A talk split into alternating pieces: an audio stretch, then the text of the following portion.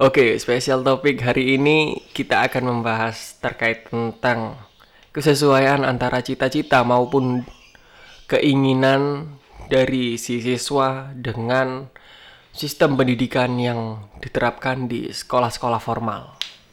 Sudah bersama narasumber saya, monggo diperkenalkan Mas.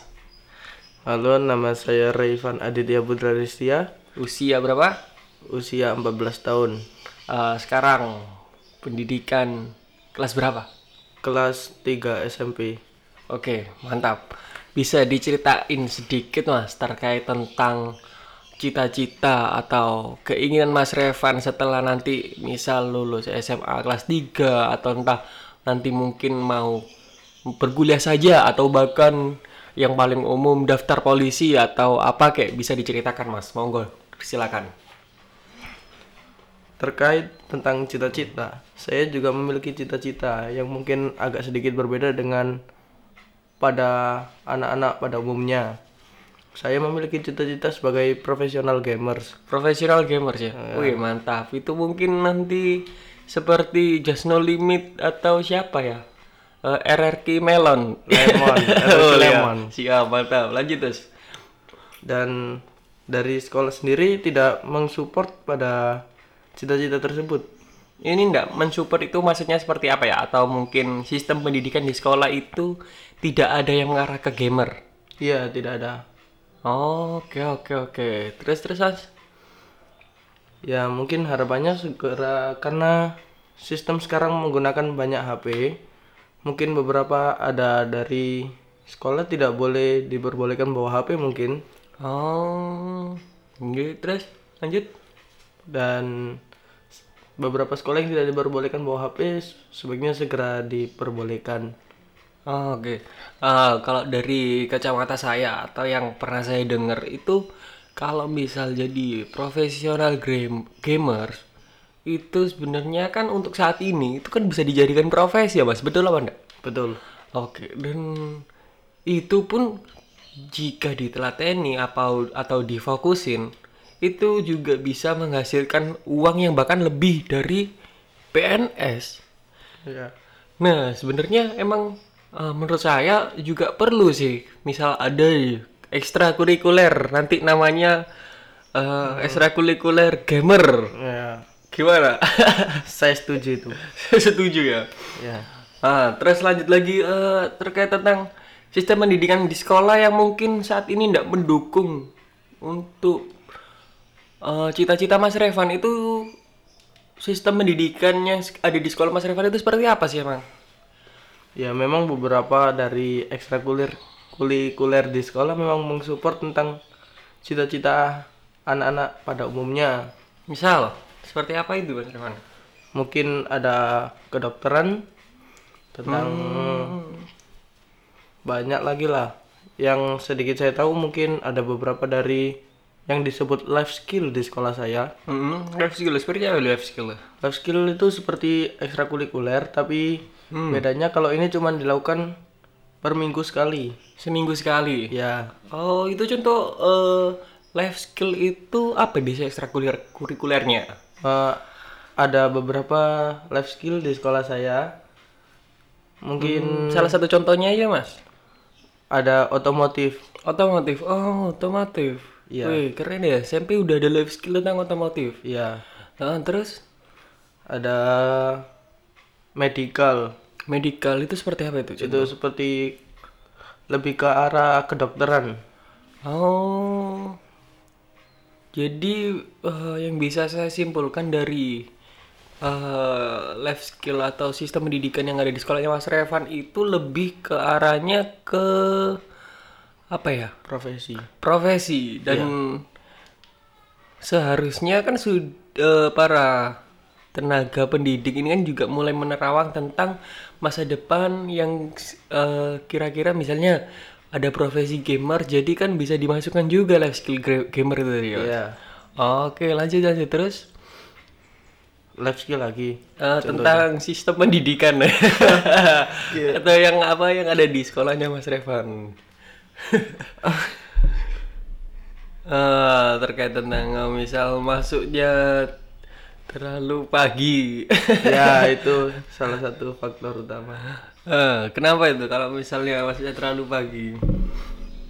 kalau emang anak-anak dipaksakan untuk masuk pagi belum tentu tidurnya cukup tidurnya cukup soalnya gamernya tidurnya malam. Iya. tidurnya kadang pagi. iya jelas Mantap. Terus eh, terkait apa tadi saya ingin bahas itu ya. apa ya? Aku lali. Oh iya. Hmm, terkait tentang apa ya? Hmm, oh ya. Terkait tentang eh, di sekolah itu ya. Kalau yang saya dulu itu ya. Saya itu sering dapat tugas. Itu yang salah satu penghambat saya kadang harus eh mau nggak mau ngerjain tugas otomatis. Jadi waktu saya biasanya untuk fokus dulu kan saya punya cita-cita main sebagai pemain bola. ya Akhirnya ketika ada tugas numpuk itu tadi mas, Ya. akhirnya sepak bola saya tidak datang untuk ngerjain tugas. Oh. Yang otomatis dampaknya lama kelamaan jika seperti itu eh, si sepak bola saya ini ya juga mulai luntur. luntur. Akhirnya udah di kalah sama teman-teman lain yang mungkin di sekolahnya ndak ada tugas atau tugasnya ndak sebanyak sekolah saya sehingga dia bisa fokus untuk latihan terus nah gimana kalau tugas di sekolahnya Mas Revan sendiri? Kalau di sekolah saya sih nggak terlalu ada sering tugas. Namun lebih ke arah waktu materi aja lah. Waktu materi maksudnya seperti apa Mas? jika materi emang sudah ditulis Hmm? di papan tulis anak-anak disuruh memahami. Dan jika ada yang tidak paham dipersilakan untuk bertanya Um, enggak maksud saya eh, tugas yang biasanya dibawa dikerjakan ke rumah atau biasanya namanya PR atau bahasa gokilnya itu homework. Siap. ya homework homework. Gimana? Ada gak? Atau banyak atau enggak kira-kira? kalau di sekolah saya sih nggak terlalu sering tapi ada Oh, oke oke oke. Jadi masih oke lah ya kalau misalnya waktunya untuk difokusin ke jadi profesional gamer. ya Oh, oke oke oke. Selain mungkin sistem pendidikan, hambatan Mas Revan sendiri untuk mencapai cita-cita itu apa ya? Misalnya hambatan, itu eh, misalnya eh, kuota ndak pernah ada, otomatis kan itu kan ndak bisa jadi profesional gamer. iya termasuk Babi. Hmm. Nah, itu apa aja hambatan yang biasanya mengganggu Mas Revan untuk mencapai cita-citanya Mas Revan sebagai profesional gamer? hambatannya bermain game Pertama, pertama yang hambatannya adalah bermain game waktu yang sangat sedikit bagi saya oh waktunya sedikit. Hmm. Kenapa kok sedikit? biasa saya berangkat sekolah dari jam 6 sampai jam 4 Nah, itu sekolahnya hari apa aja? Senin sampai Jumat Senin sampai Jumat. Itu berangkatnya jam 6 sampai jam 4 jam 4. Terus keseharian Mas Revan setelah jam 4 setelah sekolah itu. saya biasa lakukan waktu pulang sekolah saya biasa melakukan bermain bersama teman-teman di luar Oh, misal apa sepak bola ini gitu. iya sepak bola atau main apa yang lainnya Itu jam 4 sampai jam 6. iya Oke, terus jam 6 jam 6 setelah saya sampai pulang ke rumah ya saya bermain game sampai jam berapa bisa main game? Ya sampai capek setidaknya Kalau kalau capeknya jam 4 pagi terus jam 6 udah sekolah gimana? ya berarti di sekolah tidur lu, lu, lu. Lu bisa ya tidur di sekolah? karena sekarang banyak sekolah yang mengalami eh, jam kosong atau jam kos biasa anak-anak sebut Heeh. di mana ada beberapa pelajaran itu tidak didatangi oleh gurunya, tidak diisi sama gurunya. Oh gitu ya. Saya juga ngalami sih kalau waktu dulu di SMP SMA itu ada istilah jam kos itu eh, i- apa yang paling disukai dari teman-teman ya jam kos ya. Sangat disukai. Sangat disukai. Padahal pendidikan sendiri kan tujuannya untuk belajar. Kalau sudah siswanya sendiri yang dididik itu lebih suka jam kos itu kan susah ya. Iya. Tapi ya gimana lagi enak. Nyaman. Nyaman, bisa tidur. Bisa ke kantin, mantap. Yes.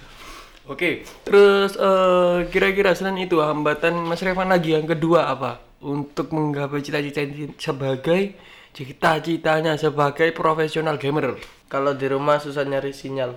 Susah nyari sinyal. Iya, sinyalnya Oke, ada. Buat eh, apa kartunya Mas Rewan? Smart friend. Oke, smart friend. buat smart friend, mohon eh, sinyal di daerah ini mana? Taman ya, Taman Iya, Sidoarjo dikasih sinyal. Setidaknya. Biar tidak menghambat eh, untuk mencapai cita-citanya Mas Revan. Iya. Lebih tepatnya itu. Nah, siap. Yang ketiga, Apa? hambatan yang ketiga. Hmm, support dari keluarga sendiri untuk Mas Revan sebagai profesional gamer. Apalagi kemarin-kemarin kan Mas Revan kan sempat apa ikut-ikut lomba itu ya. Iya. Eh, yang misal perlu diperhatikan sama orang tua, apalagi kan zaman saat ini itu beberapa orang tua itu kan kurang paham atau belum tahu terkait tentang dunia misalnya profesional gamers. Sebabnya orang orang tua tahu eh game itu sekedar bermain. Karena di zaman beliau, beliau orang tua orang tua ini kan mengalaminya game hanya sebagai bermain. Iya. Beda dengan saat ini yang game ini bisa dilarikan sebagai profesi. Bahkan contoh ya No Limit sampai bisa beli mobil apa itu? Ferrari. Ferrari gokil. Terus eh, beli oh, macam-macam itu malah yang terakhir kemarin saya ada di YouTube itu akunnya si Patrick Bombo Legend itu harganya satu miliar. Beuh, itu main game satu miliar. Gitu kan gokil ya. Ah, Keren. Nah, itu mungkin eh, yang per, apa yang bisa di-share dari Mas Revan tentang hambatan yang misal di keluarga sehingga nanti dengan adanya podcast ini itu dapat memberikan pengetahuan kepada orang tua orang tua yang ada di luar sehingga bisa mendukung cita-cita dari anaknya yang cita-citanya itu eh, bukan lagi jadi PNS, polisi. Sebab kan zaman sekarang kan zamannya untuk membentuk kita menciptakan sebuah profesi. Hmm. Oke, gimana itu Mas Revan terkait tentang hambatan itu? Apakah ada dari Mas Revan sendiri? Ya sulit jelasin ke ke orang tua sebenarnya tentang profesi saya ini. Oh iya betul betul. Berarti yang salah satu hambatannya itu ya susahnya menjelaskan sebab kan yang memang yang ditahui dari orang tua sendiri game ya hanya sebatas bermain gitu Iya, aja kan. itu. Oh, terus terus. Yang di mana kalau saya menjelaskan itu sangat sulit karena orang tua berpikir kalau saya bermain game itu menghabiskan waktu. Sekolah tidak belajar nanti dikira main game terus lama-lama bodoh gitu. Heeh. oh, berarti emang waktunya udah perlu adanya pendidikan atau sekolah dengan jurusan bermain game. Sport. e-sport nanti difokusin arahnya untuk mata misal mata pelajarannya jam pertama Mobile Legend Wah, harus punya semua game. terus jam kedua Free Fire Oke, PUBG Mobile. Jam ketiga mata pelajarannya Zuma Itu game Trading Frenzy game lama. gila apa? oke oke oke oke terus terus Mas Rewan monggo Jadi perlu diketahui untuk seluruh orang tua cita-cita itu tidak Sebentar, sebentar. Ini eh, kata-kata atau kalimat yang keluar dari lubuk hatinya Mas Revan paling dalam untuk orang tua atau seluruh orang tua yang ada di dunia sehingga bisa memahami eh, cita-cita yang beda dari anak-anaknya. Oke. Oke. Jadi untuk seluruh orang tua pada zaman sekarang itu kan sudah terkenal hampir semua orang punya HP. Hampir. Eh, Mungkin cita-cita tidak harus didapatkan di sekolah. Itu ter- tergantung keseharian anaknya. eh. Dan kefokusan anaknya untuk mencapai cita-cita itu seperti apa Maksudnya itu gimana? Maksudnya itu gimana? aduh gimana ya jadi begini. Jadi begini. kalau misalnya anak-anak punya cita-cita seperti mas Misal. punya cita-cita seperti pemain bola mas harus niatin mungkin setiap sore lari-lari fisik atau gimana gitu. Heeh, terus. Kalau males, kalau males ya bukan cita-cita. Gak boleh. Meraih cita-cita itu males. Oke siap. Terus kita harus meniatkan itu dalam dalam lubuk hati kita ngomong apa sih? ngomong apa? Oh, terus terus. begitulah Hmm. Ih, sebenarnya di zaman ini ya, Srevan ya. Itu menjadi tantangan berat atau tantangan besar bagi setiap orang tua. Karena perubahan zaman ini itu begitu cepatnya dari yang dulu game hanya sebatas untuk bermain game, sekarang game bisa dijadikan untuk profesional game bahkan bisa jadi profesi yang eh, jika dilihat dari beberapa toko misalnya kayak Jason Limut itu tadi eh, dia sudah lebih kaya lah dari secara finansial ya. Itu lebih kaya lah dari misalnya sebatas pekerja yang eh, gajinya UMR atau eh, maaf sebenarnya iya sebenarnya gitu Eh, jadi eh, banyak profesi yang sebelumnya dulu itu enggak dibincangkan sebagai profesi, malah sekarang bisa jadi profesi itu sendiri, bahkan hasilnya itu lebih menggiurkan. Iya. Mungkin kesimpulan eh, yang bisa di- yang ingin saya tutup dari pembahasan kali ini, hmm, apa ya? apa? Apa enaknya? Kesimpulan nggak pandai menyimpulkan ya.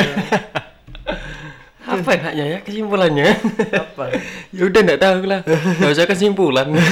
Simpulin sendiri aja sendiri. Ya simpulin sendiri. Emang enak nyimpulin. Ya udah sekian. Dan terima kasih